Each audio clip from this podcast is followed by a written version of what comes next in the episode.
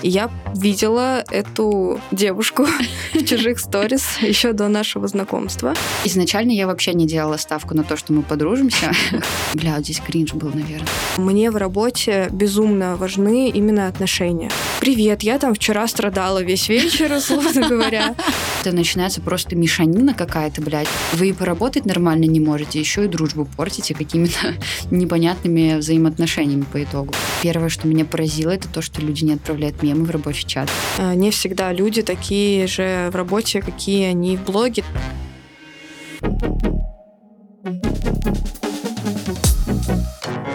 Всем привет! Это подкаст «Близко», подкаст о человеческой близости во всех ее проявлениях, в дружбе, в любви, в работе и по отношению к самому себе. И я его ведущая Аня Вис, блогер, контент-креатор, предприниматель и автор проекта о человеческих отношениях «Близко».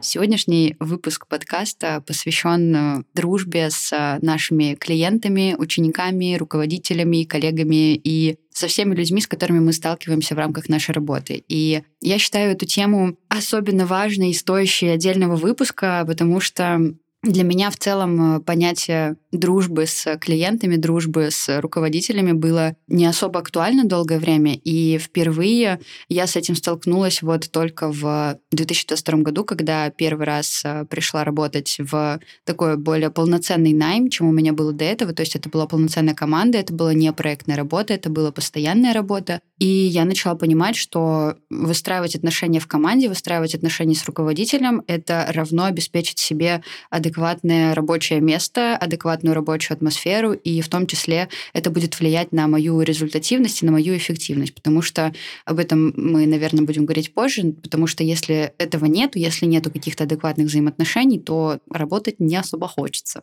Во-вторых, почему я считаю эту тему важной, потому что я видела пример дружбы с клиентами, который, как по мне, немножко неадекватен. Я об этом расскажу, и я поняла тогда, я увидела, это было в 2021 году, по-моему, только-только я начинала свой путь, я увидела этот пример, и я поняла, что я так не хочу. И вот у меня тогда как отрезало, типа, дружить с клиентами нельзя. Хотя вот последние мои годы работы говорят о том, что почему бы, собственно, и нет. И почему еще эта тема важна, и почему я считаю важным ее обсудить, это то, что происходит не только, скажем так, в инфобизнесе, предпринимательстве, фрилансе и так далее, а то, что в целом есть в любой работе, когда ты начинаешь работать с друзьями, и случается ситуация, когда вы скатываетесь в какое-то понебратство. Я не придумала другого слова, но, короче, когда друзьям там прощается что-то, когда снижается уровень ответственности, когда снижается качество выполняемой работы. И в сегодняшнем выпуске мы это все обсудим. Обсуждать и разговаривать на эту тему я буду не одна.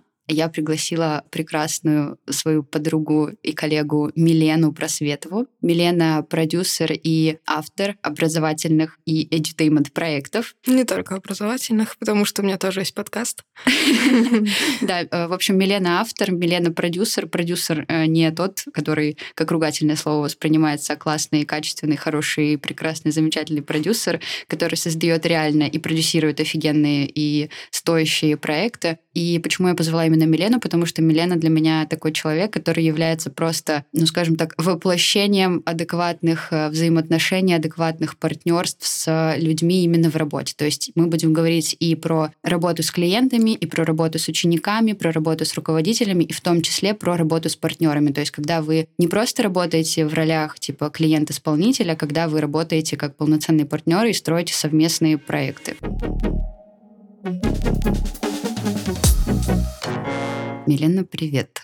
Всем привет. Спасибо, Аня, за приятные слова. Мне очень было классно слышать такую презентацию. С Миленой мы познакомились тоже благодаря работе, и я бы хотела, чтобы мы с тобой рассказали, как это было. Вот как это было с твоей стороны, как ты это помнишь? Я помню, что Аня мелькала у меня в контенте, в социальных сетях, еще до нашего знакомства, так как Аня работала с блогерами, с моими знакомыми в том числе, и я видела эту девушку в чужих сторис еще до нашего знакомства. И Первое наше касание напрямую произошло, когда я обратилась к Ане по поводу услуг помощи с контентом. По-моему, я на тебя подписалась, и мне очень понравился твой контент. Я нашла в этом какое-то решение своей боли, потому что я тогда не могла построить здоровые отношения со своими сторис, со своим контентом в принципе,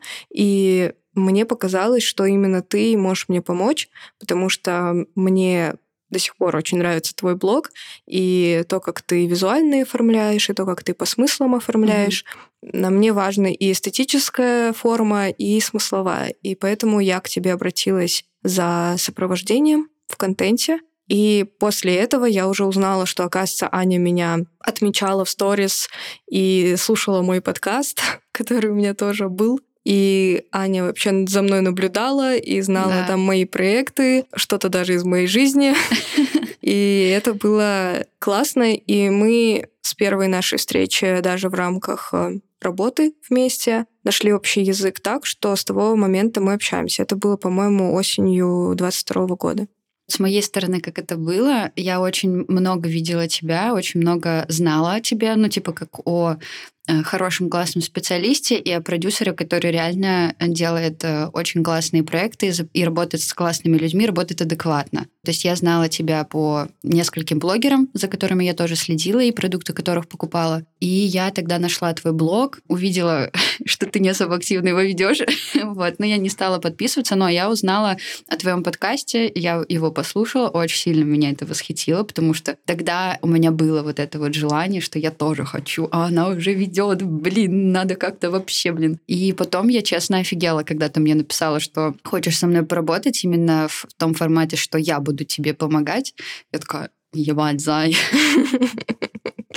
Вот так это работает. И вот то, как развивались наши с тобой взаимоотношения, это такой, знаешь, для меня очень трепетный и положительный опыт. Потому что мы с тобой изначально начали отношения рабочие, и в целом мне даже кажется, что это одна из таких вещей, которые формируют адекватные потом дружеские взаимоотношения, потому что когда вы начинаете отношения с работы, вы понимаете, как вы ведете себя в работе, и потом уже начинаете на этой почве дружить, и потом уже немножко отходите от рабочего, уже появляются какие-то более личные точки соприкосновения, но при этом впоследствии ничего вам не мешает снова начать работать, потому что у вас уже был этот опыт, и вы понимаете, как вы себя будете вести. Изначально я вообще не делала ставку на то, что мы подружимся, хотя, типа, ну, мы с тобой, по-моему, одну из первых встреч в рамках сопровождения провели, типа, офлайн, мы с тобой в кофейне в какой-то встретились, вот, и я уже тогда, типа, подумала, что, какой-то матч случился, вот, но я переживала, что, типа, тебе со мной неинтересно, что я тебе не понравилась, вообще, типа, все, она сейчас меня удалит, отпишется, заблокирует, и все. Тревожный человек. Да, но вот у меня есть такое, сейчас уже меньше, что я когда начинаю общаться с новым для себя человеком, и если я до этого его в общей компании лично не видела, например, а с тобой так и было, я начинаю думать, что все, ну вот сейчас мы пообщались, а потом мы больше не будем общаться, потому что мне интересно. Да, я понимаю, но у меня такое случается только если я не до конца понимаю, насколько другой человек тоже почувствовал мэтч или нет. Но если у нас очень круто идет диалог и, в принципе, приятные эмоции я получила от встречи, то я свою тревожность выключаю в этот момент.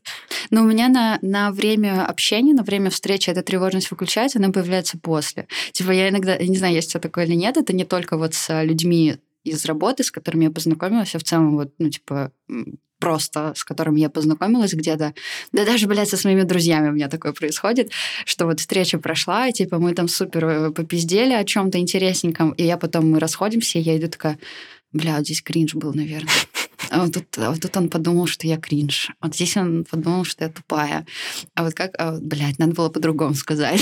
И вот это вот просто мыслемешалка у меня продолжается всю дорогу до дома и до следующей встречи. Типа, где я уже просто, меня настолько это заебало в какой-то момент, что я начала у людей напрямую спрашивать, типа, вот тут ты здесь почувствовал кринж от меня?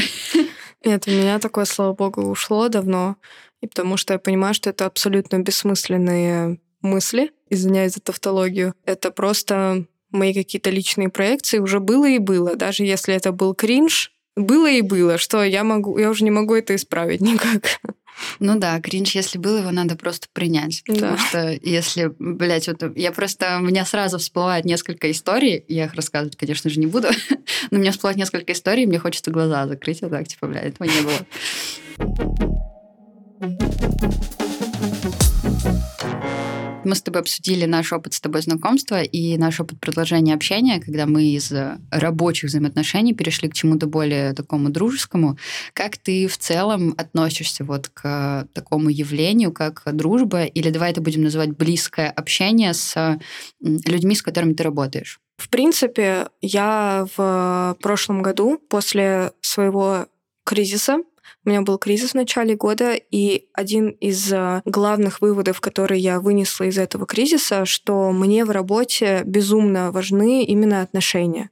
То есть для меня это вообще то, что сейчас, по крайней мере, стоит в фундаменте моей работы. И я понимаю, что если я в плохих или каких-то непонятных отношениях со своими клиентами, учениками, партнерами, я чувствую себя не очень комфортно, и у меня даже теряется мотивация вкладываться в работу. В большей степени сейчас моя рабочая деятельность состоит именно из партнерских проектов. Как продюсер я партнерюсь с блогером или экспертом, и мы создаем вместе какие-то проекты образовательные, трансформационные, подкасты, блоги и так далее. И особенно в этих отношениях, если я чувствую дискомфорт или недосказанность, тем более обиды или какие-то негативные эмоции, у меня теряется мотивация работать. И поэтому для меня, в принципе, отношения являются образующим элементом моей работы. Неважно где. То есть даже если я, например, веду блог, мне очень важно строить отношения со своей аудиторией. То есть отношения у меня везде абсолютно в любом направлении моей деятельности, которых несколько сейчас у меня. И поэтому мне это очень важно. Но в то же время для меня это не дружба. И это тоже важно сказать, что я абсолютно разделяю, что такое для меня дружеские отношения с человеком и что такое теплые близкие отношения с моим партнером, с моим учеником, клиентом. Это для меня абсолютно разное. А можешь раскрыть, что для тебя дружба, что близкое общение? Дружба для меня — это возможность человеку рассказать вообще все, что я хочу конкретному человеку рассказать и в какие сферы его погрузить. Понятно, что не со всеми я тотально открыта, но, в принципе, я могу рассказывать все без фильтра, то, что мне в моменте хочется. Я могу рассказать, как я там, не знаю, страдала, про какие-то мои сильные кризисные моменты в любых сферах, про отношения с другими людьми, про отношения с семьей, возможно. То есть у меня тут, в принципе, нет каких-то запретных тем. Конечно, опять же, зависит от человека, от уровня нашей близости и от контекста нашего общения, но в целом я здесь себя специально не сдерживаю практически. Конечно, есть где-то там этот предохранитель, но я имею в виду, что у меня нет такого, что с друзьями я не обсуждаю какую-то тему. У меня такого нет, в принципе. Но что касается рабочих отношений, у меня есть определенный предохранитель, который сейчас уже интуитивно работает, но я понимаю, что я не хочу строить с партнерами, с учениками, с клиентами такие отношения, что я им рассказываю, там, я не знаю, что «Привет, я там вчера страдала весь вечер, условно говоря, у меня там проблемы в отношениях», или там «Я вчера пошла к психологу, весь вечер рыдала по поводу того, что у меня какой-то проработочка какая-то сейчас». И я себя не то чтобы ограничиваю, но интуитивно понимаю, что я не хочу таким делиться. И когда я понимаю, что есть риск перейти вот эту грань, для меня это уже не совсем правильные, если можно сказать, не совсем комфортные рабочие отношения. Потому что для меня это уже переходит какую-то границу, и я себя начинаю чувствовать некомфортно. Я понимаю, что в принципе, с друзьями работать можно, но, опять же, если работать с друзьями, где у вас уже есть контекст общения на глубокие темы, все равно нужно менять роли. И когда вы работаете, вы все равно вот этих тем не касаетесь и условно делаете вид, что их не существует в вашей жизни. Но это не значит, что я с партнерами не делюсь честно своими эмоциями. Я иногда даже рассказываю, что, слушай, у меня сейчас вот такой-то период жизни, общими чертами. Я могу не так круто придумывать идеи, например. Угу. Или я могу не так быстро включаться, как обычно.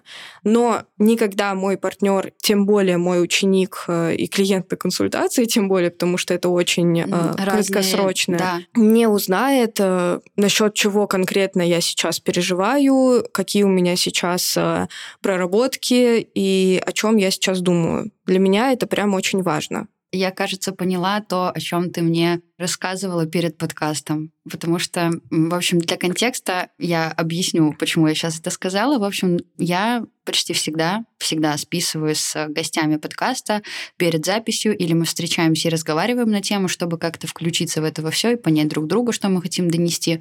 И вот Милена мне говорила, что она четко разделяет понятие дружбы и близких отношений с учениками, руководителями и так далее. И я тогда поняла это так, что Милена не дружит, не строит вообще дружеских отношений с людьми, с которыми она работает.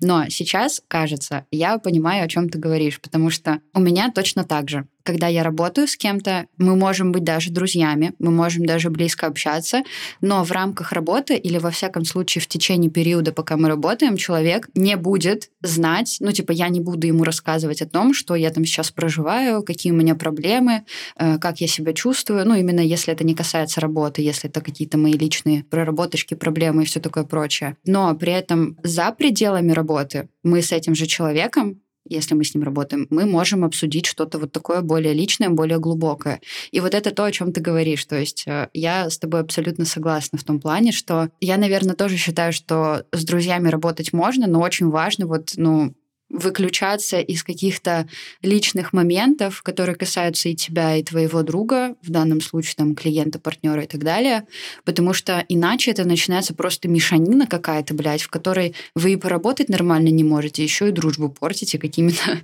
непонятными взаимоотношениями по итогу. Да, но важно сказать, что я со своими партнерами строю близкие отношения, где мы можем и посмеяться над мемами, и какие-то шутки рассказать, и какие-то даже локальные мемы у нас появляются.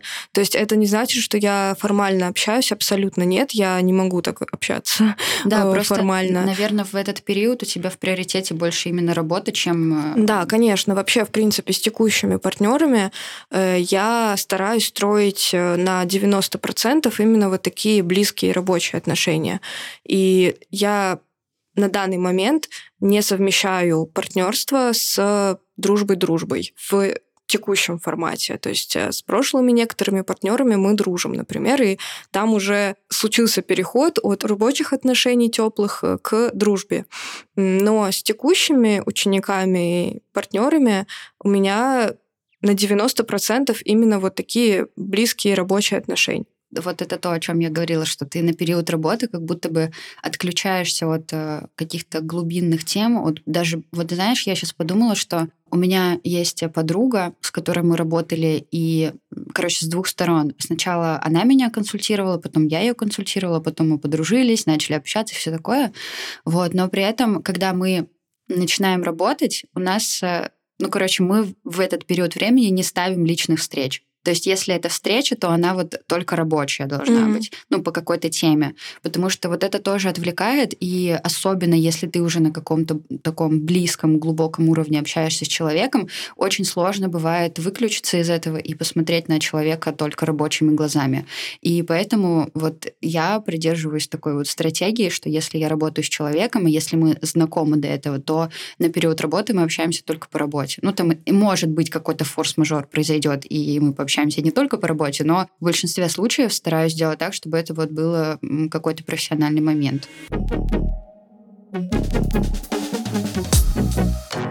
Ты еще сказала, что отношения на работе для тебя один из фундаментальных моментов. А есть у тебя, может быть, какие-то наблюдения? Есть ли разница, когда ты работаешь в команде, где, скажем так, у тебя выстроены какие-то близкие, классные, теплые отношения, и в команде, в которой этого нету или недостаточно они близкие там?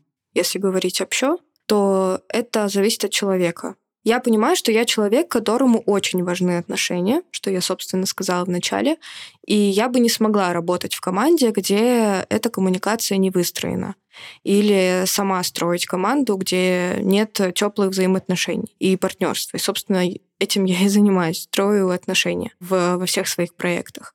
Но также я понимаю, что есть люди, кому, в принципе, все равно, нейтрально, на климат в команде, в отношениях.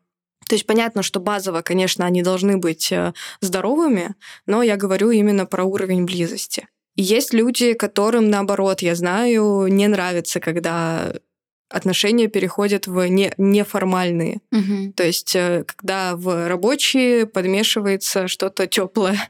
И мне кажется, это тоже абсолютно нормально. То есть тут просто зависит от человека. Мне кажется, что тут важно понять, как человеку хочется взаимодействовать с партнерами, учениками, клиентами. Но если мы говорим про инфобизнес и про партнерство, я считаю, что здесь очень важно уделять внимание отношениям. То есть если мы говорим про найм, если мы говорим даже про общение с учениками, там есть градация, исходя из личности человека. Но если мы говорим про партнерство, да не только на самом деле в инфобизнесе, мне кажется, это в любой нише, я считаю, что очень важно уделять особый фокус и внимание отношениям. Но, опять же, тут можно выбирать уровень, который вам комфортен, но базово на это забивать нельзя. А вот как у тебя, ты об этом уже частично говорила, как наличие и качество взаимоотношений в команде влияет на твою эффективность, скажем так? Так как основа моей рабочей деятельности — это партнерство, мне очень важно, чтобы мы с партнером слышали друг друга, чтобы мы шли в одном направлении и глобально, и в моменте, какие-то более тактические действия, чтобы мы правильно выдерживали наши зоны ответственности и чтобы мы уважали друг друга и доверяли. И если этого нет, какого-то из этих пунктов нет, мне становится некомфортно. Может быть, не сразу, но я начинаю чувствовать так, что-то не так. То есть для меня даже важно раз в какое-то время встречаться желательно лично, просто для синхронизации даже. Нисколько даже для обсуждения каких-то деталей, это можно сделать и по переписке, или по Zoom, но мне важно просто обмениваться энергией. И это даже не какая-то эзотерика, просто... Когда ты видишься с человеком вживую, это совершенно другой уровень коммуникации, в том числе невербальный. И поэтому мне даже важно встречаться просто и вот так вот синхронизироваться для того, чтобы понимать, что все, у нас все ок, мы идем в одном направлении, и у нас нет каких-то нерешенных вопросов. Поэтому, конечно, это непосредственно влияет на мою эффективность. Понятное дело, что я не зацикливаюсь на каких-то мелких моментах. Я тоже люблю иногда себя накрутить. Я не зацикливаюсь на таких мелких моментах. Это больше про глобальные вещи. Ты говоришь про то, что тебе важно встречаться с людьми. Я это поняла только в 2023 году, вот когда у меня появилось сразу 3 проекта, и в одном из них, в котором вот я сейчас работаю, это проект душевных мероприятий в Москве. Я там работаю с июля. И у меня было такое, что я не всегда считывала, как со мной руководитель общается по переписке и даже по голосовым. И я очень долгое время думала, что, я, наверное, какой-то хуёвый сотрудник. Я что-то как-то, вообще не так все делаю. Я там, меня хейтят, меня уволят завтра, и вообще ничего у нас дальше не будет. Но стоило нам один раз лично увидеться, и все. Сразу понятно. И вот я очень понимаю твою мысль про синхронизацию, и для меня это тоже важно. Для меня очень важно видеться с человеком хотя бы вот ненадолго, хотя бы там просто о чем-то, такой small talk провести, чтобы понять, какой у вас вайб, с какой интонацией вы говорите те или иные слова, чтобы потом в переписке не накручивать себя, когда ты вдруг прочитал сообщение не с той интонацией, с которой тебе его писали. Вот, и для меня это тоже важно. И если говорить о том, как на меня влияет наличие качества взаимоотношений в команде, то у меня это тоже один из таких фундаментальных факторов, которые стоят, я не знаю, даже выше, чем какая-то результативность и эффективность, потому что я тоже, если я не чувствую, что мне безопасно и комфортно среди людей, с которыми я работаю, то, скорее всего, мне будет не очень, мне не будет даже хотеться делать свою работу. И у меня был опыт, когда я пришла в команду, и первое, что меня поразило, это то, что люди не отправляют мемы в рабочий чат. Ну, я понимаю, что во всех командах по-разному, и где-то это вообще типа кринж, но предыдущий мой опыт работы, длительный, говорит о том, что в команде должно быть чувство юмора какое-то. Типа вы должны, если у вас нету даже каких-то супер близких общих тем для соприкосновения, хотя бы вам должны нравиться одни и те же мемы. Ну или вы хотя бы должны понимать чувство юмора друг друга, даже если оно супер отличается. А там типа я пришла, и они даже стикеры не отправляют в чат. Хотя типа стикеры — это как будто база, блядь, я не знаю. Я такая... Блин, как вы вообще живете, как вы общаетесь друг с другом. Вот, но я тогда подумала, что, наверное, типа тут супер такое формальное общение, и все, ну, просто они общаются нормально лично, а вот в чате в рабочее время нет. Но нет, там даже такого не было, и для меня это стало очень... Короче, очень стрессовым моментом, то есть мне было не очень комфортно работать в этой команде, мне было не очень комфортно делиться чем-то, что у меня не получается, то есть там был один человек, с которым я могла это обсудить, но это был один, и я обращалась с какими-то сложностями только к ней, хотя, по сути, могла бы обратиться напрямую к людям, которые могли бы помочь мне решить эти какие-то сложности. Вот, и мне кажется, что когда в команде у тебя такие... Да вот я даже сейчас думаю, что даже не обязательно какие-то реально дружеские отношения выстраивать, не обязательно идти в какую-то суперглубинную коммуникацию. Достаточно просто вот быть адекватными людьми, уметь слушать, уметь слышать и уметь договариваться. И вот если это есть, то ты легко можешь попросить помощи у своего коллеги или там у своего партнера в твоем случае, допустим. Ты легко можешь сказать, что блин, типа, у меня вот, ну, не получается, я уже 150 раз перепробовал, ну, нихуя мне не получается, типа, помоги мне, либо скажи, что я не так делаю, либо скажи, что я долбоёб, надо попробовать еще раз. Вот, ты с легкостью принимаешь какую-то критику, ну, адекватную критику, ты с легкостью реагируешь на какие-то стрессовые ситуации, потому что понимаешь, что ты не один. А когда нет вот этого теплого, близкого общения и понимания, ты начинаешь чувствовать себя одиноко. Вот у меня такое было, и это ужасно. Я никому не рекомендую. Вот, если есть возможность, то выстраивайте отношения на работе так, чтобы вам было комфортно. Я тут скажу со стороны руководителя, потому что я не работаю в найме уже, я создаю свои команды, и я понимаю, что в своей команде мне тоже очень важно, особенно приближенным ко мне сотрудникам, которые работают на высоких или близких ко мне позициях, это ассистент, проект и так далее, важно давать им пространство для того, чтобы они могли честно сказать то, что они думают и чувствуют, для того, чтобы в том числе предотвратить в будущем какой-то большой эмоциональный всплеск, конфликт или резкое увольнение, например, человека. То есть мне важно понимать, что вообще происходит у человека в команде. Поэтому я, вот, например, вчера созвонилась с моей правой рукой, можно сказать, я ее так и называю, с которой мы уже 1,5 года вместе работаем. Я считаю, это очень круто. Мы с ней созвонились, и я у нее просто спросила: слушай, какие у тебя цели на год? Сколько ты хочешь зарабатывать? Сколько ты хочешь зарабатывать конкретно с моего проекта, потому что у нее их несколько. Какие у тебя вообще личные цели? И это настолько был крутой разговор, потому что сейчас я четко понимаю, что я ей могу еще дать, сколько я могу дать ей денег в том числе, к чему она стремится. И что ей важно с личной точки зрения, потому что тоже узнала детали, которых я, конечно, не задумывалась, по типу, что ей важно держать рабочий график для того, чтобы соблюдать вот этот work-life balance и так далее. И я очень советую тем, у кого есть приближенные сотрудники, делать так как минимум раз в год, а лучше раз в полгода. Особенно сейчас, январь, как раз все ставят цели, да. И есть возможность синхронизироваться с сотрудниками, для того, чтобы просто понять, что у вас происходит у тех, кто с вами работает. Поэтому я считаю, как руководитель в том числе, что очень важно давать возможность человеку проявлять свои желания, свои недовольство. Понятно, что тут тоже важно ставить границы, чтобы человек к вам не приходил по каждой мелочи. Тут важно дать человеку понять, что сначала ты подумай, сам попытайся сделать, прояви инициативу, разберись. Угу. Но потом, если ты понимаешь, что ты это сформулировал, ты это вывел в какой-то вывод, приходи ко мне, обсудим.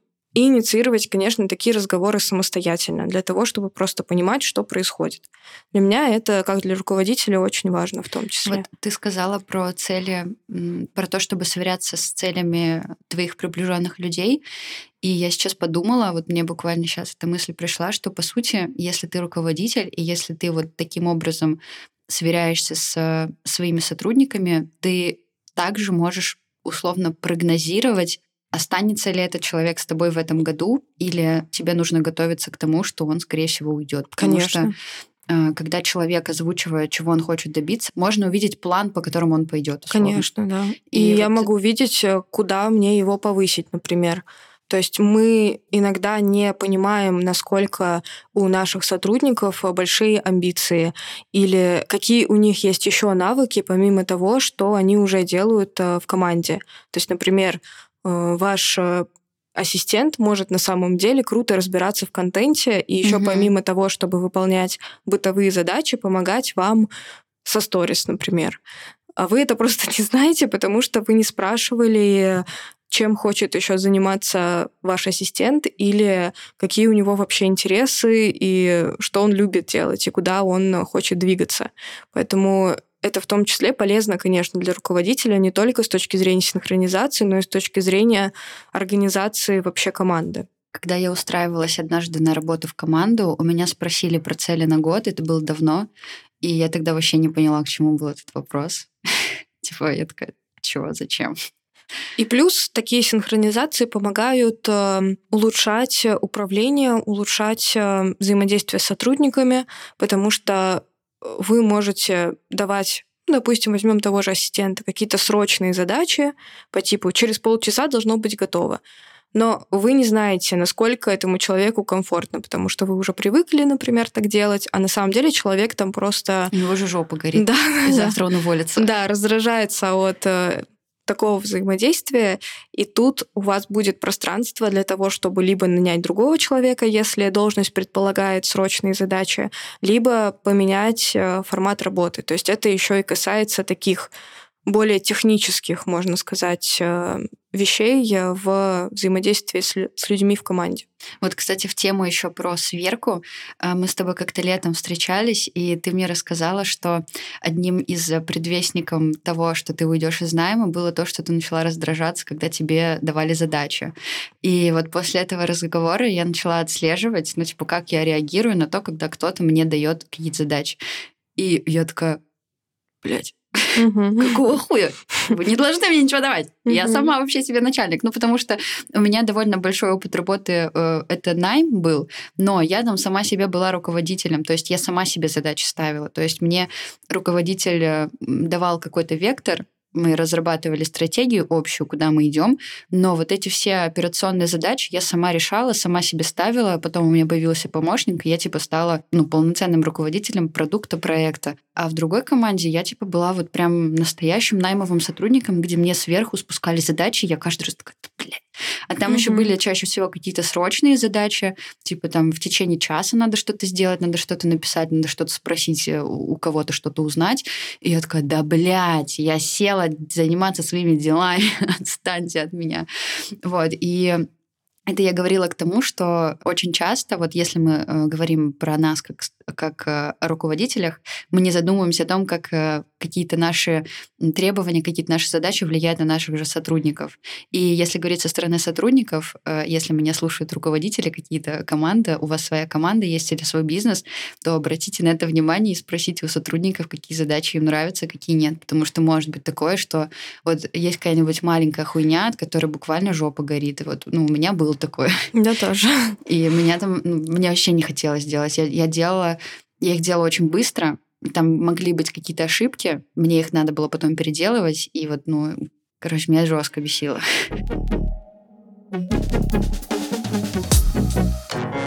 Мы с тобой как два человека, для которых очень важны близкие и теплые отношения в работе. Я хочу у тебя спросить, как ты разделяешь вот это вот личное и рабочее, как ты переключаешься между ролями? Как у тебя это происходит? Как я уже сказала, в процессе работы у меня 90% это все-таки рабочие, близкие отношения. И я стараюсь этот процент устремлять к 100. То есть я, честно, пока что не представляю длительную работу с другом. И я пока что не хочу идти в этот опыт. Я не загадываю. Возможно, когда-то такой опыт у меня случится, и он будет успешным.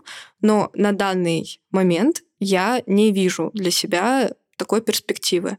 Единственный вариант — это какой-то краткосрочный опыт работы, как, например, консультация, дать другу или взять у какого-то друга консультацию. Mm-hmm. Или, возможно, это формат, когда мой друг придет ко мне на мое менторство, например. То есть у меня есть продукт, где мы 2-3 месяца работаем над запусками.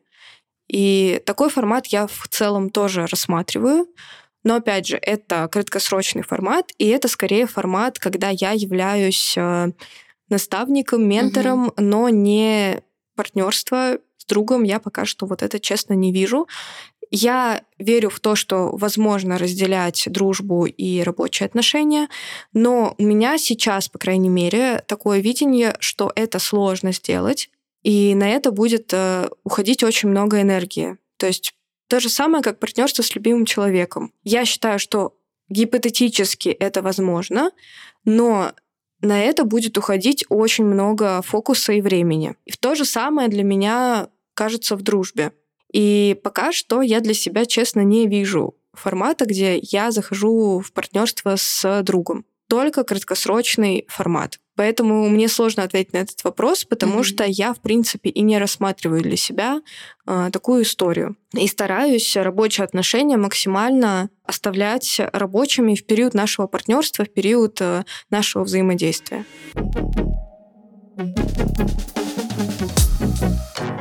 Я тебя попрошу рассказать про твое нынешнее партнерство, которое у тебя сейчас идет, потому что я его вижу так, что вы сначала подружились, вы сначала лично там общались как-то, дружеские какие-то взаимоотношения выстроили, и сейчас вы работаете в формате партнерства длительного, договор подписали какой-то супер большой, то есть все супер официально, все супер по-рабочему. И вот как у тебя сейчас происходит там процесс выстраивания личных и рабочих взаимоотношений? Да, действительно, с текущим партнером мы общались в течение примерно 1,5 лет до того, как мы начали работать именно в партнерстве.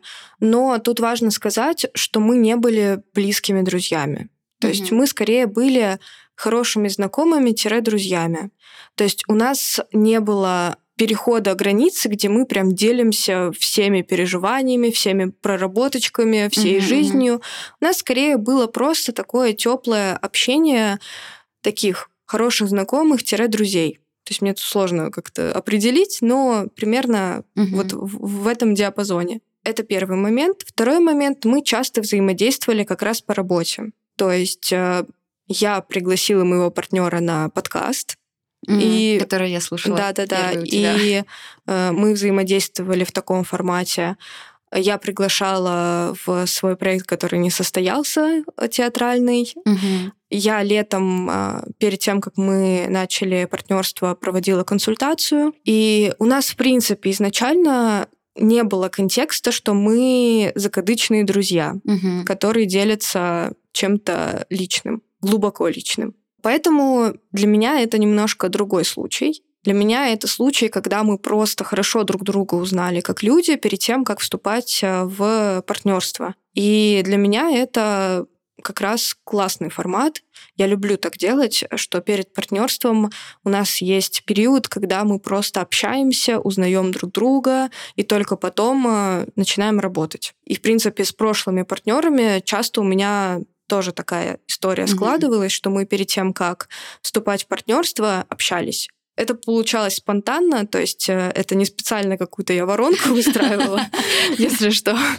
У меня все партнерства они как-то так спонтанно получались в жизни. Но перед каждым был период, хотя бы месяц, когда мы просто общались, не вываливая друг другу сразу все, а в таком формате хороших знакомых. Поэтому здесь была такая история.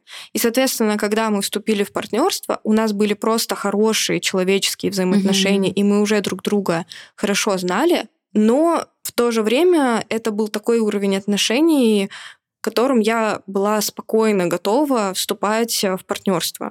Поэтому здесь сохранился, наверное, какой-то баланс между тем, что мы знали друг друга как люди, но в то же время мы не знали глобально, глубоко, что у каждого происходит в жизни, о том, о чем я говорила в самом начале.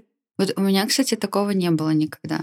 То есть у меня не было такого, что я сначала долгое время общаюсь с человеком, ну вот как ты говоришь, даже просто по-приятельски вот так, просто вайб какой-то общесловить, у меня такого не было, и потом типа мы начинали работать. У меня наоборот, у меня все мои близкие отношения с людьми, с которыми я работала когда-то, начинались как раз-таки с работы. То есть мы сначала либо я к кому-то приходила, либо кто-то ко мне приходил, мы поработали, потом что-то там еще друг у друга поспрашивали, и потом такие, давай встретимся, давай. И вот потом уже как-то оно вот так шло. Здесь важно понимать, что я работаю все-таки в партнерстве. То есть у тебя это формат, ты работаешь в чьих-то проектах, или ты даешь консультации, например.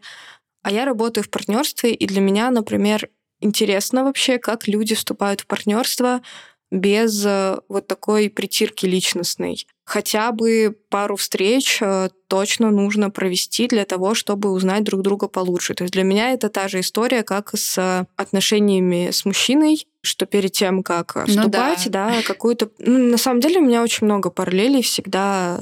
С отношениями? Да, с отношениями с мужчиной. Я, например, будучи уже 6,5 лет в отношениях, у меня не было периода каких-то свиданий, то есть мы со школы вместе. И я сейчас смотрю на своих подруг, которые на Тиндере находят матч, идут на свидание, и такие, все, там, через одно свидание мы уже вместе. Я такая, вау, думаю.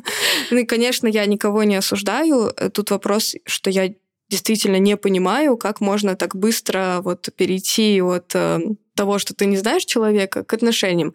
И в партнерстве, конечно, это не имеет такую высокую важность, как в отношениях с любимым человеком, но для меня все равно важен вот этот момент хотя бы пары встреч. То есть это я не говорю о том, что обязательно там общаться несколько месяцев перед тем, как вступать в партнерство, но хотя бы пару встреч, где вы знакомитесь, а не так, что ну все, погнали.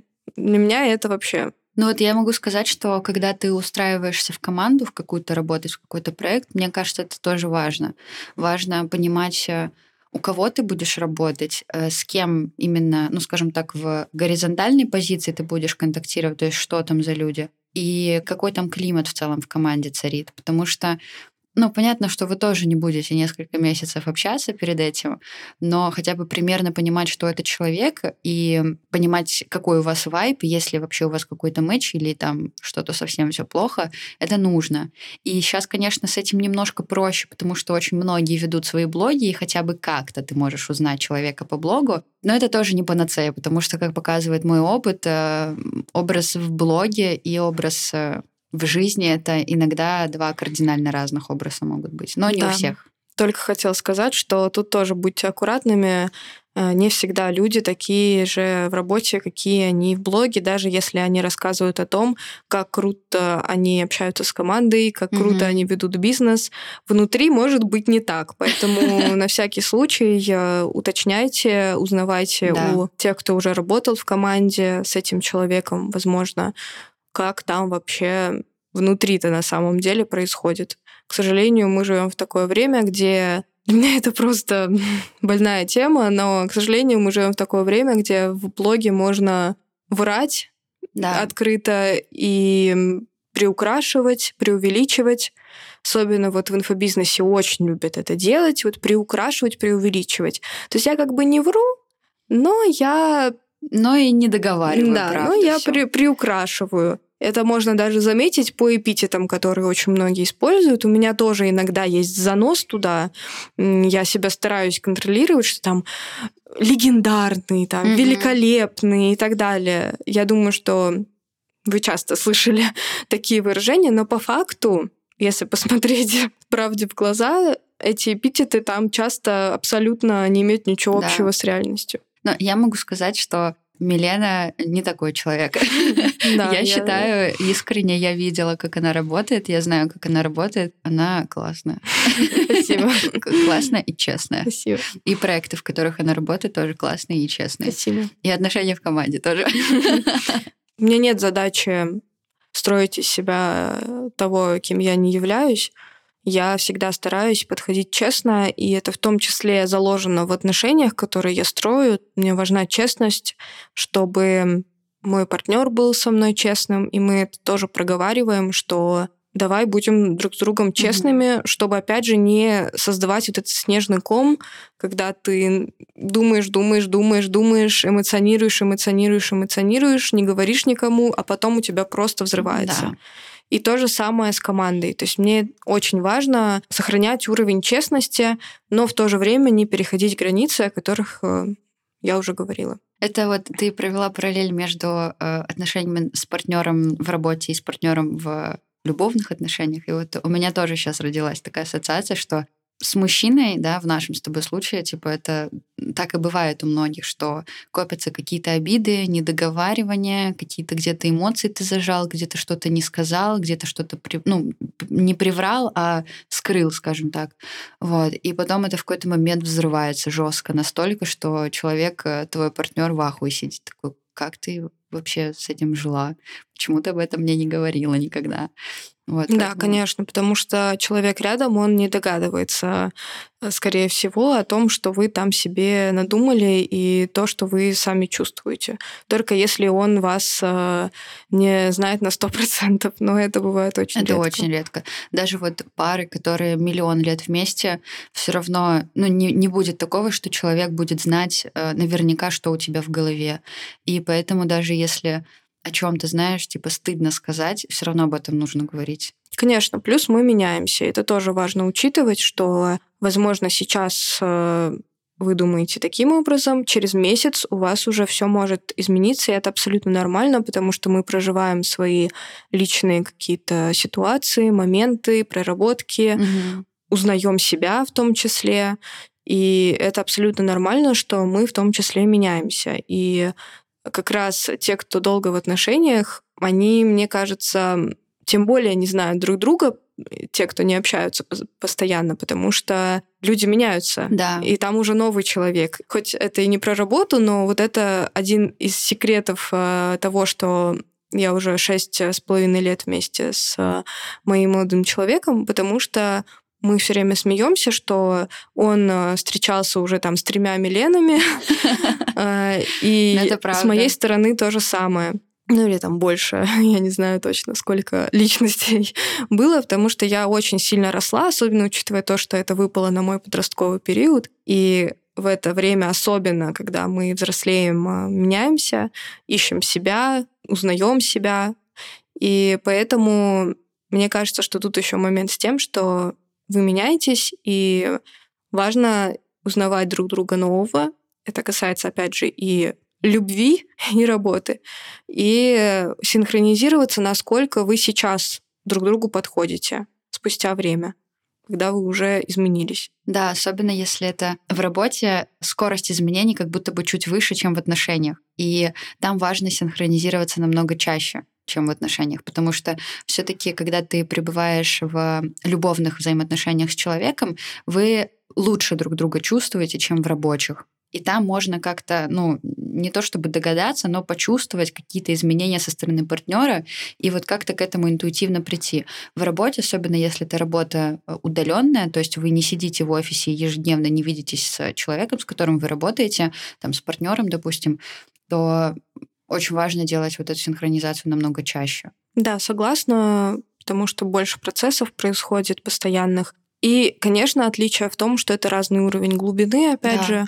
То есть я с мужчиной на совершенно другом уровне, нежели с партнером по работе, понятное дело. Но все равно для меня есть очень много схожих моментов вот в этих типах взаимоотношений.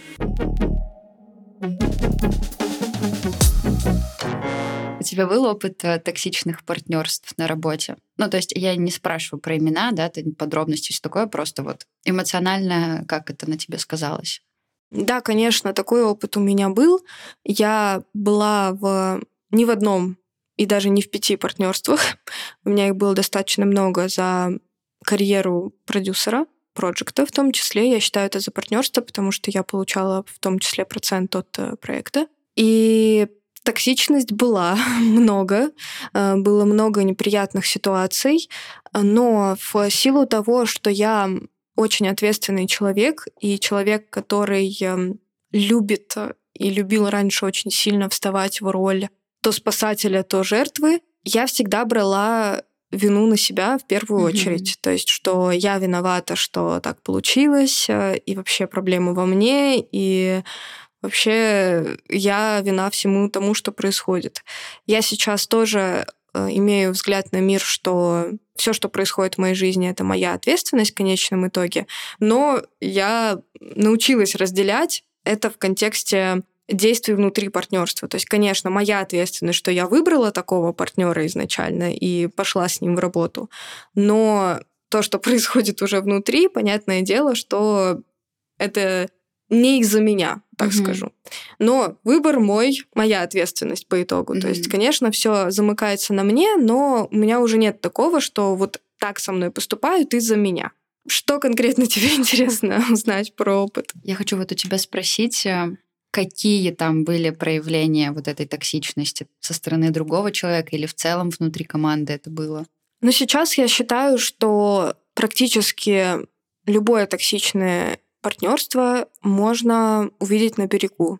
То есть чаще всего в 98% случаев есть какие-то ред-флаги, точно так же, опять же, как в отношениях по любви, которые можно считать перед тем, как заходить в партнерство. Поэтому очень важен вот этот период притирки перед тем, как вы вообще о чем-либо договоритесь. И сейчас у меня есть уже список ред-флагов. Я, конечно, его никак не выписывала, но в голове у меня уже есть. А можешь поделиться несколькими? Если мы говорим про партнерство, для меня что ред-флаг? Для меня ред-флаг, когда человек отзывается плохо о предыдущих продюсерах, например. И вообще, в принципе, о продюсерах. То есть для меня очень важно, чтобы человек заходил в партнерство со мной с абсолютно уважительным отношением к продюсерам. Это кажется очевидным, но не у всех почему-то это есть. Очень большой ред-флаг для меня, когда на продюсеров скидывают ответственность и говорят о том, что вот приди в мой проект и заработай мне денег. Для меня это абсолютно недопустимые отношения с продюсером, потому что без участия эксперта, без участия блогера я не могу сделать вам деньги. То есть тут должно быть отношение двух людей, двух партнеров, а не так, что продюсер прилетит как волшебник на голубом вертолете и заработает вам деньги. Что еще? Их, правда, много. Сейчас для меня является ред-флагом нежелание заключать договор. Раньше я, честно, работала практически всегда без договора в партнерствах. Мне просто везло, что по итогу у меня не было опыта, где мне, например, не выплачивали деньги или кидали на середине запуска. Просто повезло. И сейчас для меня очень важно заключать хороший договор. Не какой-то шаблон, который вы нашли в интернете, а заказать у юриста специально под вас и встретиться, обсудить, заключить, подписать перед началом сотрудничества. Я не считаю, что договор спасет от каких-то ситуаций, если они случатся. Да, он может спасти, но чаще всего людей он не останавливает договор, если вдруг они хотят как-то негативно, например, завершить отношения. Но для меня это важный элемент сейчас работы, что мы работаем официально, у нас все зафиксировано, и я хочу, чтобы мой партнер хотел это делать официально. Наверное, сейчас то, что вспомнила, такие вот 3 момента. Как для тебя эмоционально проживались вот такие токсичные моменты в работе? То есть как это на тебя эмоционально влияло? Как я уже сказала, я всегда чувствовала в первую очередь вину. То есть мне казалось, что я что-то не так сделала, потому что мне было очень сложно признать, что проблема не во мне. Uh-huh. Лично мой опыт таков, что мне прям очень было сложно перейти вот этот вот шаг, что проблема не во мне на самом деле. И я часто уходила в убегание. То есть я понимала, что мне, например, уже некомфортно, мне не нравится, я чувствую, что я начинаю отключаться, потому что, как я уже сказала, мне сложно быть угу. в партнерстве, где у меня несостыковка. И понимала я это все только под конец запуска, когда у нас что-то, скорее всего, шло не так, не получалось, что очевидно на самом деле было. Сейчас особенно мне очевидно. Но я это понимала только в конце запуска и такая, блин, что со мной не так, условно говоря. Хотя на самом деле изначально проблема была в том, что я некорректно подходила к заключению партнерства mm-hmm. и, в принципе, к выбору человека, с кем бы мне хотелось работать. Меня просто по башке, конечно же, стукнула жизнь. И в какой-то момент я поняла, что все, я вот с этого момента больше не хочу на... Не хочу материться, но, в общем, вы поняли, на что. На отвали выбирать партнера.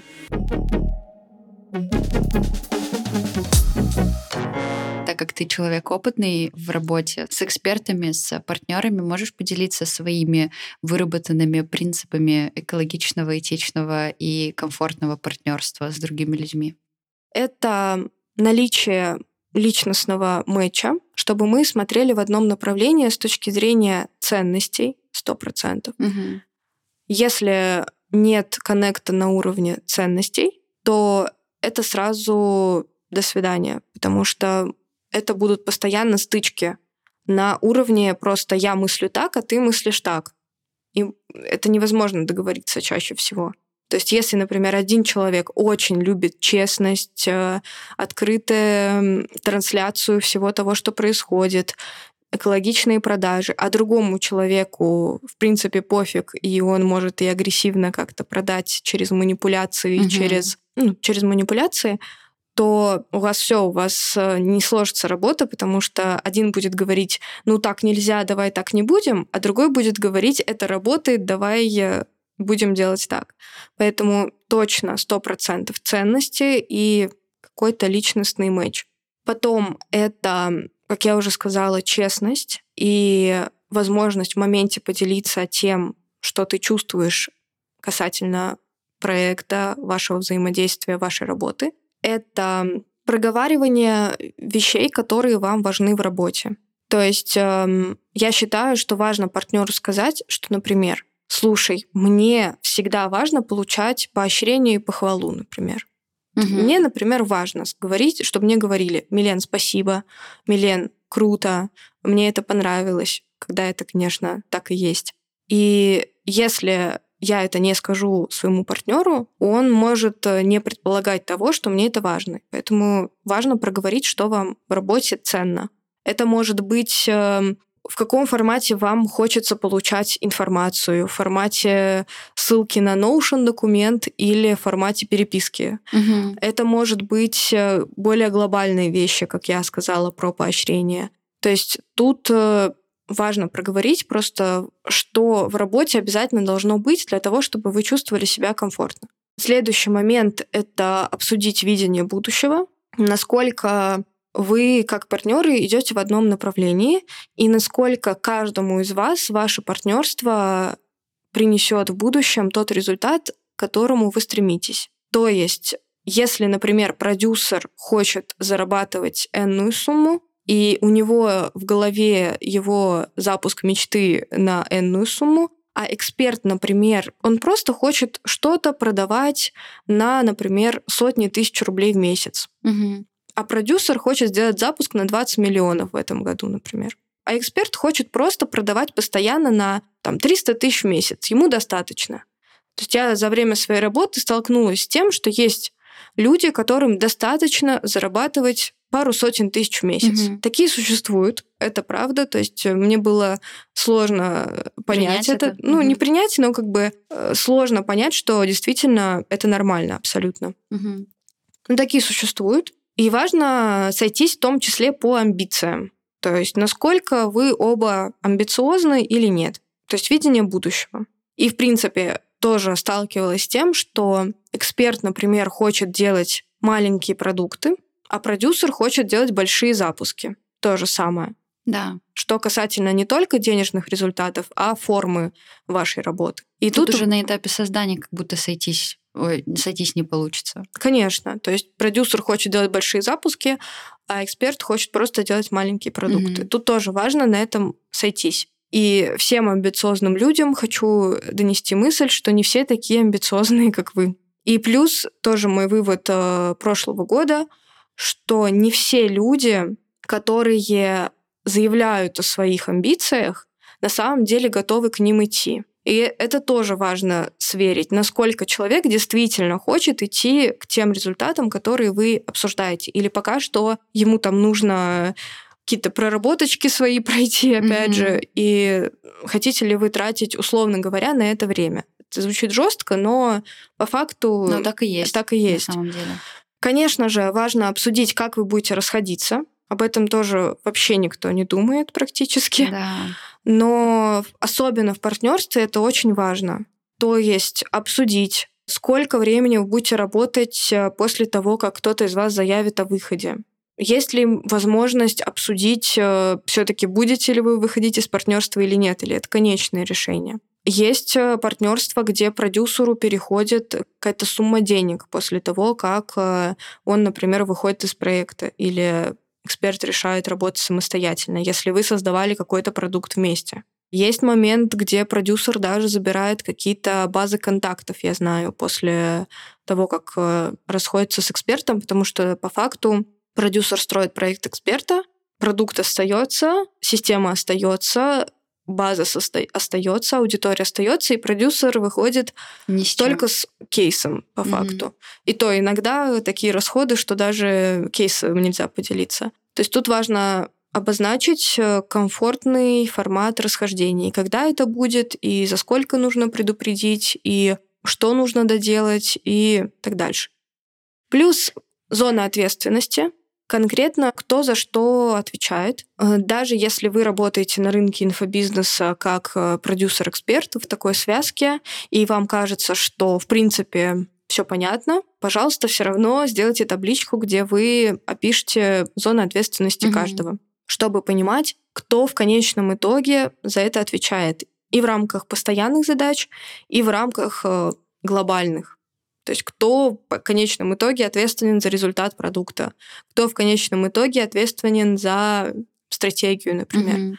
Тут важный дисклеймер, что я считаю, что за финансовый результат продюсер и эксперт ответственны в одинаковом объеме, потому что, опять же, многие любят скидывать это на продюсеров, но по факту эксперт также ответственен, я считаю. И, понятное дело, важно обсудить ваши проценты, то есть как именно они рассчитываются из выручки, из чистой прибыли, как вы делите расходы, как вы делите налоги, как вы делите какие-то постоянные расходы, как вы делите расходы, например, на рекламу, потому что это такой расход, который остается потом у эксперта.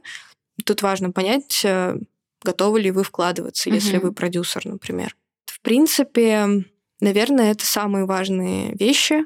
Плюс я очень люблю, когда мы обсуждаем партнерство, просто в свободной форме поделиться, как вам хочется вести партнерство, какие вы видите важные вещи, и тут у каждого будут уже свои пункты. То есть у меня, например, есть пункт с партнером, что мне важно запускать свои проекты.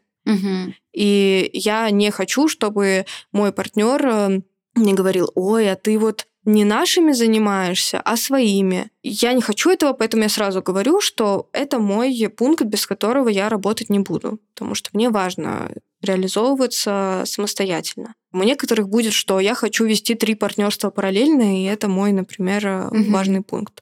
Тут, конечно, момент с тем, что нужно себя самому познать. И, возможно, в самом первом партнерстве у вас не будет вот такого списка пунктов, как у меня, например, потому что у меня уже столько было партнерств, что я просто чисто на опыте наработала этот список, и каждому тут свое будет абсолютно. То есть кто-то скажет, я вообще хочу, например, чтобы мой эксперт не лез ни в продажи, ни в продукт, никуда там. Только контент делал, например. Кто-то, наоборот, как я, например, люблю партнерство, где эксперт включен, где блогер включен в процессы продукта, даже в какой-то степени стратегии. Я люблю такие партнерства. Тут просто нужно себя познавать, и нормально, если сейчас вы не понимаете, какие конкретно пункты помимо базовых у вас будут в регламенте, так скажем, партнерства. В райдере. Да, в райдере. Потому что это на самом деле все познается на опыте. Кто-то любит работать с большими блогерами, и это их критерий партнерства.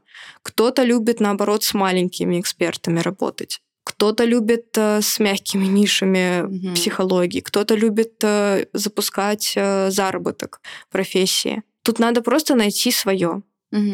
И, конечно же, на опыте понять конкретно, как вам хочется. И научиться вот эти ред-флаги узнавать сразу. Но ред-флаги — это база, прям их надо учиться везде видеть. Ты сейчас говорила про принципы экологичного партнерства, и я задумалась, не задумалась, а подумала, что в целом в работе в найме, в работе в команде и в работе с клиентами, если мы рассматриваем, формат менторства или консалтинга какого-то, по сути, там в целом, наверное, все так же. То есть все те же принципы, только, наверное, в краткосрочной работе нету того, что мы берем в долгосрочную работу. Да, но мне кажется, что когда мы работаем в найме, мы уже приходим в структуру, где нам предлагают принципы, которые у них есть. Ну да. Да, мы, конечно, можем сказать, что, например, пишите мне в такое-то время, я только в это время доступен, допустим, какие-то мелочи технические, рабочие, но в найме ты все-таки приходишь в структуру, и ты либо с этим соглашаешься, либо ты с этим не соглашаешься. Когда мы говорим про партнерство, во-первых, тут есть формат того, что можно переубедить, можно сказать, в хорошем смысле партнера под твои условия, какие-то твои важные принципы. Во-вторых, вы тут оба решаете, готовы ли вы идти в работу. В найме тоже, но все-таки там история сверху идет. И я считаю, что это нормально, что ты приходишь как сотрудник, и тебе сверху предлагают, ты уже решаешь, готов ли ты за такую сумму работать с такими условиями или нет. Вот у меня в найме была такая история, что не то чтобы я пришла и диктовала какие-то свои правила, а я озвучивала то, чего я хочу от этой работы, и человек со мной либо соглашался, либо нет. То есть вот ты сказала про такой пункт, что тебе важно запускать помимо партнерских проектов еще и свои. И у меня есть похожий пункт. Мне важно развивать свой блог и свои проекты помимо проектов моих клиентов. И если для этого не будет пространства, если для этого не будет какого-то... если человек скажет, нельзя так делать, это запрещено договором и все такое, то я не буду просто работать в этом проекте. Да, потому конечно. Потому что я в этом чувствую свою еще и профессиональную и творческую реализацию, и если у меня этого не будет, я буду просто хуёво работать. И такие же принципы у меня есть, когда я беру студентов на менторство, то есть там я тоже выбираю людей, потому что мне с ними 2-3 месяца работать, и это люди, которые ждут помощи с их результатами, и если вдруг у нас не будет с ними total match тоже, то мне с ними будет сложно очень работать, поэтому у меня есть важный принцип, что я оцениваю, насколько я хочу работать с человеком. Понятное дело, что, наверное, на первых этапах, когда вы только начинаете, первые консультации, сложно отказываться от клиентов, потому что вам важно выстроить поток денег через ваш блог. Но советую, даже если вы только начинаете, все равно стараться прям таких токсичных, агрессивных клиентов сразу с ними прощаться, потому что это нервы вымотает очень знатно. Поэтому с учениками у меня тот же принцип, что я думаю, насколько я хочу с ними работать. Так как я замечаю на рынке проблему, что люди заходят в партнерство или берут клиентов, не думая о том, что с этими людьми им потом дальше работать. Ну и да, и что с ними делать? То есть думают, ой, сейчас заработаю, сейчас я сделаю запуск. И не думают, а как они вообще будут это делать. И для меня это очень странно, но сама была такой, поэтому понимаю, принимаю, без осуждения. Ноль осуждения, как говорится. Давай, наверное, мы будем потихоньку идти к завершению. И, наверное, нужно сказать какой-то вывод. Я могу поделиться своим видением этой темы. Она как-то у нас, знаешь, немножко не то что расплылась, но так расширилась. Угу. Вот, и это классно, мне понравилось, как мы поговорили. Какой вывод вообще я могу сделать и что могу подсветить? Во-первых, мне кажется, что теплые, близкие взаимоотношения на работе — это фундамент. Лично для меня. Может быть, вообще по-другому у вас и у каждого человека, но вот для меня, если нету каких-то даже зачатков этих самых отношений, то, скорее всего, я работать в этом не буду, и мы не сработаемся, и ни к чему вместе не придем. Поэтому для меня это важно.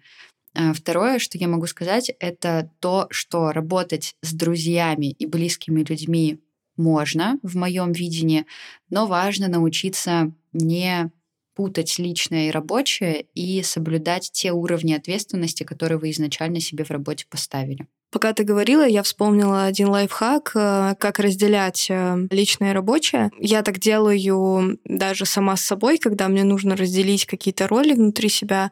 Можно выбрать места физические, где вы общаетесь как друзья и где вы общаетесь по работе. То есть, например, в коворкинге вы встречаетесь для того, чтобы обсудить рабочие дела, а в кафе или в какой-нибудь бане, я не знаю, вы встречаетесь, чтобы обсудить личные вопросы. Мне кажется, что это очень круто работает. Я вспомнила, что мы вот с партнером моим текущим, конечно, в большей степени мы встречаемся, чтобы обсудить рабочие вопросы, 90%, как я сказала.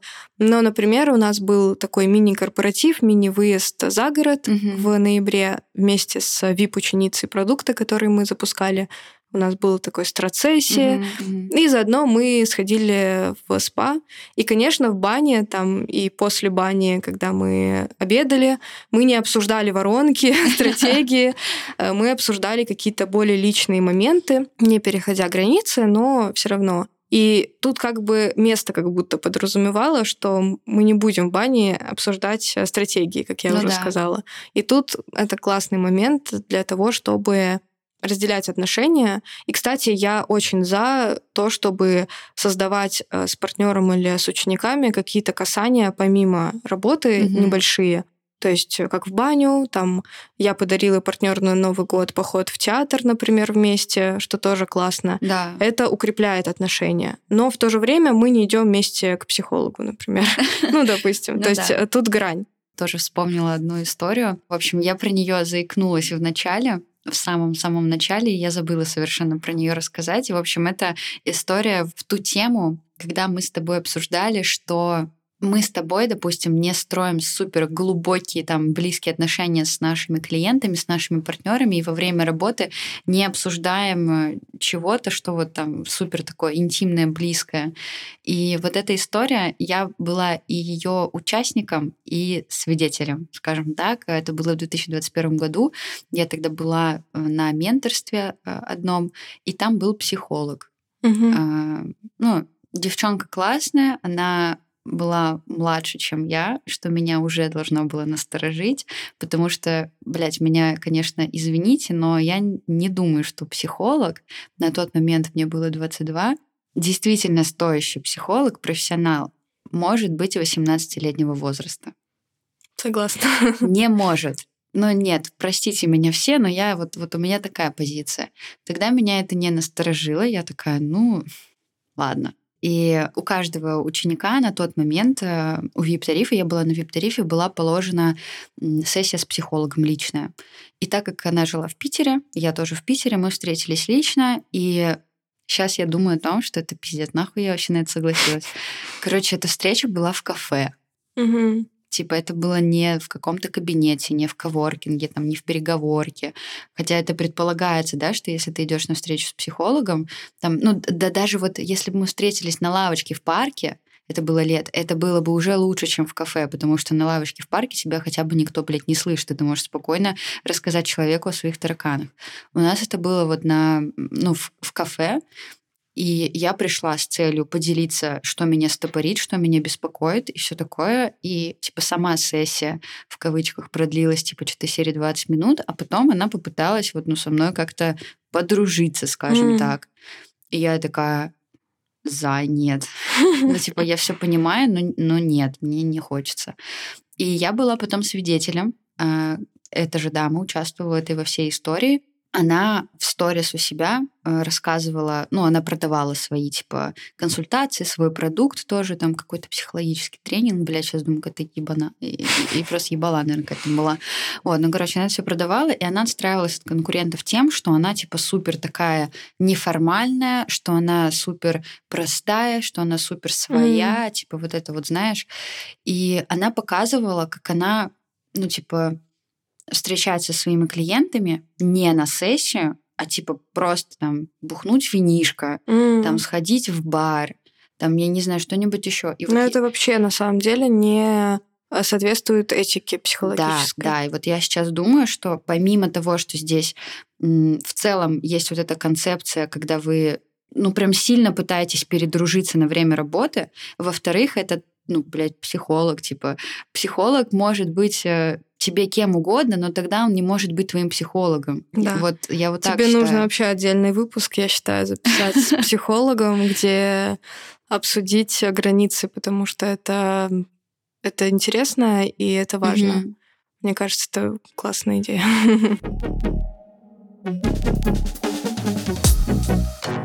Я хочу донести до всех, в принципе, мысль, что вы... со своими клиентами и партнерами еще будете работать, помимо того, что вы просто договорились, вам там заплатили деньги, или думать про деньги, или думать про кейсы. То, что у многих, особенно в начале пути, есть зацикленность на том, что все, я нашел партнера, неважно, кто это, неважно, что он там какой-то странный немножко, я главное, что нашел. Я хочу... донести мысль, что вам с этими людьми потом работать, взаимодействовать, общаться, и даже если вы не будете дружить, это все равно отношения. И даже если вам это не важно, это все равно отношения хоть какие-либо, даже формальные. И поэтому помните, пожалуйста, об этом, чтобы не случалось таких ситуаций, когда просто на фоне того, что у вас изначально не было... связи по ценностям, по целям, по видению вашего сотрудничества, у вас все пошло по одному месту в проекте. И в плане результата, и в плане наслаждения процессом. Поэтому я бы вот хотела такую мысль донести. И, конечно, мысль на века: узнавайте себя для того, чтобы понимать, как вам хочется, как вам не хочется. Потому что все люди разные, и это нормально, что кому-то что-то нравится, кому-то что-то не нравится. Это важно найти и принять в себе. Отношения любые, дружеские, любовные, рабочие и с самим собой, это реально двигатель прогресса, я вот так могу сказать. Двигатель прогресса, да, роста и вот этого всего. И это, на самом деле, занятие на всю жизнь, когда ты узнаешь себя, потом узнаешь себя изменившегося и так далее. Также само с партнерами. Да. Это был подкаст «Близко», подкаст о человеческой близости во всех ее проявлениях. И я, его ведущая, Аня Вис. Спасибо вам за прослушивание. Подписывайтесь на подкаст, подписывайтесь на меня, на канал проекта. И услышимся с вами в следующем выпуске. Пока.